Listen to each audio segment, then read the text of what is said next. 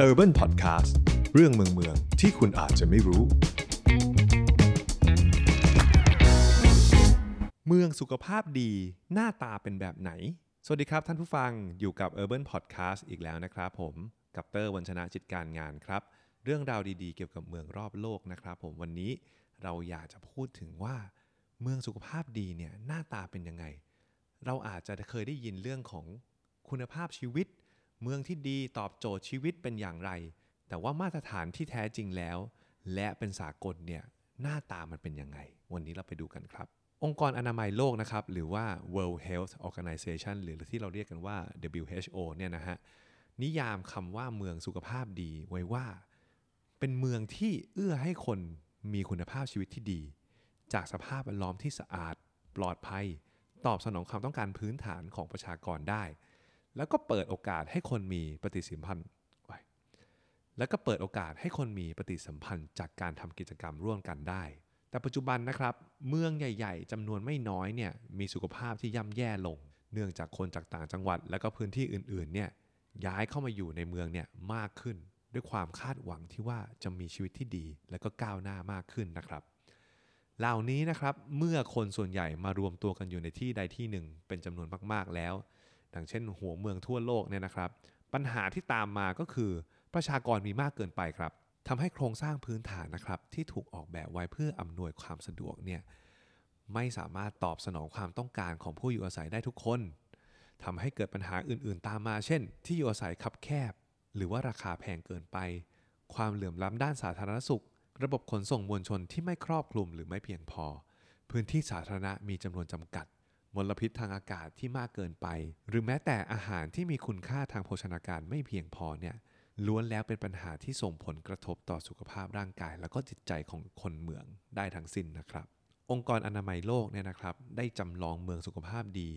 เพื่อพัฒนาเมืองและก็คุณภาพชีวิตของผู้อยู่อาศัยในระยะยาวนะครับ ปัจจัยอะไรบ้างล่ะครับ ที่จะช่วยส่งเสริมสุขภาพของเมือง แล้วก็ผู้คนที่อยู่ในเมืองเนี่ยได้เป็นอย่างดีบ้าง เราไปดูกันนะครับว่ามีอะไรบ้าง มีทั้งหมด 8 ข้อด้วยกันนะครับ อันนี้เดี๋ยวผมไล่ไปทีละข้อเลยนะครับ เผื่อที่ว่าใครที่ทำงานเมือง หรือว่าเกี่ยวข้องกับการออกแบบเมืองในอนาคตเนี่ยเราลองเอา 8 ข้อนี้เป็นเกณฑ์ในการตัดสินใจ แล้วก็ให้น้ำหนักกับการออกแบบหรือว่าการตั้งนโยบายบางอย่าง เพื่อคนที่อยู่อาศัยในเมืองกันนะครับ ข้อแรกเลยครับ ใกล้ ๆ ตัวเลยก็คือ เรื่องสุขภาพจิตใจของผู้คนที่อยู่ในเมืองครับ ปัญหาที่คนเมืองต้องพบเจอในทุกวันนะครับ ไม่ว่าจะเป็นความกดดันในอาชีพการงาน แล้วก็ความยากจนมลภาวะ โครงสร้างพื้นฐานที่ย่ำแย่เนี่ยปัจจุบันเนี่ยทำให้คนเนี่ยเครียดฮะแล้วก็มีอาการป่วยทางจิตมากขึ้น ดังนั้นครับ ผู้คนควรมีสิทธิ์เข้าถึงบริการทางด้านสุขภาพจิตมากขึ้น เช่น การเข้าถึงการปรึกษาหรือว่าการรักษาผ่านแอปพลิเคชัน ที่มีราคาถูกและก็เข้าถึงได้ง่ายนะครับทำให้เขาสามารถ เข้าถึงผู้เชี่ยวชาญ แล้วก็สามารถบรรเทาอาการทางจิตของเขาได้นะครับผม อันดับที่ 2 ครับ พื้นที่สีเขียวครับ พื้นที่สาธารณะครับ เราต้องเพิ่มพื้นที่สาธารณะ แล้วก็เพิ่มพื้นที่สีเขียว มากตามไปกับจำนวนประชากรที่เข้ามาอยู่ในเมืองนะครับ รวมถึงเปิดโอกาสให้คนที่ใช้ชีวิตคนเดียวเนี่ยได้พบปะพูดคุย แล้วก็แลกเปลี่ยนความเห็นกับผู้คนอื่น ๆ ซึ่งจะช่วยลดความเครียด แล้วก็ความวิตกกังวล และภาวะซึมเศร้าได้ด้วยครับ ต่อมาครับคือข้อที่ 3 ก็คือการส่งเสริมการออกกำลังกาย วิถีชีวิตของคนเมืองเนี่ยนะครับ วนเวียนอยู่กับการทำงานเป็นส่วนใหญ่ จนแทบไม่มีเวลาออกกำลังกายกันเท่าไหร่นะครับ การจัดพื้นที่ที่เอื้อต่อการออกกำลังกายของคนเมืองเนี่ยจึงเป็นนโยบายที่จำเป็นมากๆสำหรับเมืองที่สุขภาพดีนะครับ การมีพื้นที่สำหรับปั่นจักรยานเดินทางไปทำงานได้ หรือทางเดินที่สามารถเดินรอบๆ เมืองได้ในย่านต่างๆเนี่ยนะครับ ก็จะช่วยผู้คนให้มีสุขภาพที่ดี ทั้งกายแล้วก็ใจในทุกๆวันได้ครับ ต่อเนื่องกันมาในข้อที่4นะครับเกี่ยวกับเรื่องการป้องกันอุบัติเหตุทางถนนนะครับ แน่นอนนะครับ อุบัติเหตุบนท้องถนนเนี่ยคือหนึ่งในสาเหตุการเสียชีวิตอันดับต้นๆ ของหลายเมืองทั่วโลกนะครับ โดยเกิดขึ้นจากหลายสาเหตุครับ ทั้งความไม่ปลอดภัยของถนนเอง เช่น ไม่มีไฟส่องสว่าง จนทำให้มองไม่เห็นทาง หรือว่าการออกแบบเส้นทางที่มีความเสี่ยง อย่างเช่น ทางโค้งอันตราย มากเกินไป หรือสาเหตุจากการขับรถเร็ว เมาแล้วขับ หรือไม่สวมหมวกกันน็อกดังนั้นนะครับ เมืองจึงต้องใส่ใจเรื่องความปลอดภัยบนท้องถนน ข้อ 5 ครับ เรื่องที่ยังเป็นประเด็นร้อนแรงกันในปัจจุบันนะครับ ก็คือเกี่ยวกับเรื่องการควบคุมคุณภาพอากาศครับมลภาวะทางอากาศเนี่ยจริง ๆ แล้วเนี่ยมีหลายปัจจัยที่ทำให้เกิดขึ้นนะครับผม แต่ปัจจัยเหล่านี้เนี่ยนะครับ อาจแก้ไขเบื้องต้นได้ด้วยการจัดการเรื่องพื้นที่การตั้งโรงงาน ให้อยู่ห่างไกลกับเขตชุมชนนะครับ ส่งเสริมให้ผู้คนเนี่ยนะครับใช้รถยนต์โดยสารสาธารณะ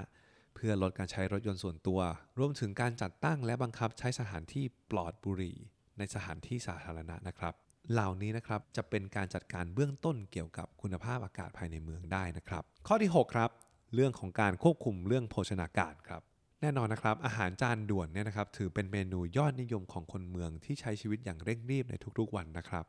เพราะสะดวกเข้าถึงได้ง่าย ราคาก็ไม่แพง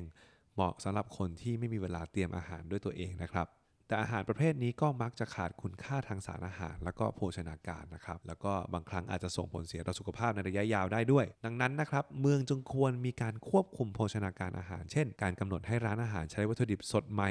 แทนการใช้วัตถุดิบแปรรูป หรือการติดฉลากอาหารที่เข้าใจได้ง่าย ให้คนได้ศึกษาก่อนบริโภคนะครับ โดยวิธีการเหล่านี้นะฮะจะช่วยให้คนเข้าถึงอาหารที่ดี แล้วก็มีราคาจับต้องได้มากขึ้นครับ มาถึงข้อที่ 7 กันแล้วนะครับ การปรับโครงสร้างเมืองให้เป็นมิตรกับผู้สูงวัยครับเมืองที่เป็นมิตรต่อผู้สูงวัย จะช่วยให้คนมีชีวิตที่ยืนยาว แล้วก็มีสุขภาพที่ดีได้นะครับ ปัจจุบันนะครับหลายประเทศทั่วโลกเนี่ยกำลังก้าวเข้าสู่สังคมผู้สูงวัยอย่างเต็มตัวนะครับ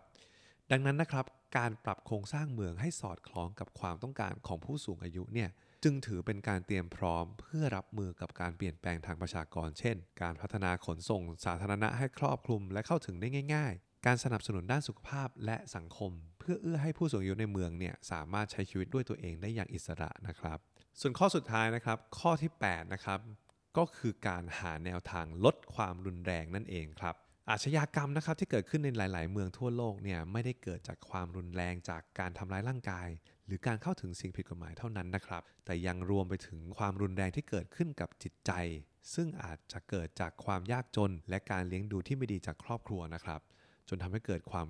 วิตกกังวลตำหนิตัวเอง หรือเกิดความหวาดกลัวขึ้นนะครับเหล่านี้ล้วนเป็นสาเหตุที่ทำให้เกิดปัญหาอาชญากรรมได้เช่นกันนะครับ เมืองจึงควรหาแนวทางในการลดความรุนแรงทุกรูปแบบครับ หรือการให้การศึกษาอย่างทั่วถึงเพื่อส่งเสริมให้เกิดการประกอบอาชีพ รวมถึงต้องควบคุมดูแลปัญหายาเสพติด และการใช้อาวุธอย่างใกล้ชิดด้วยครับ ก็จบกันไปแล้วนะครับกับมาตรฐานเมืองสุขภาพดีจาก WHO หรือว่าองค์การอนามัยโลกนะครับ ติดตาม Urban Podcast ตอนต่อ ๆ ไปได้นะครับผมโดยแค่ search คำว่า Urban Podcast ลงใน Apple Podcast ใน YouTube ใน Spotify นะครับผมฝากกดไลค์กดแชร์ กดติดตามให้พวกเราด้วยนะครับ เป็นกำลังใจให้พวกเรา แล้วเจอกันใหม่ใน EP ต่อๆไปนะครับ วันนี้สวัสดีครับ คุณกำลังฟัง Urban Creature Podcast Better City Better Living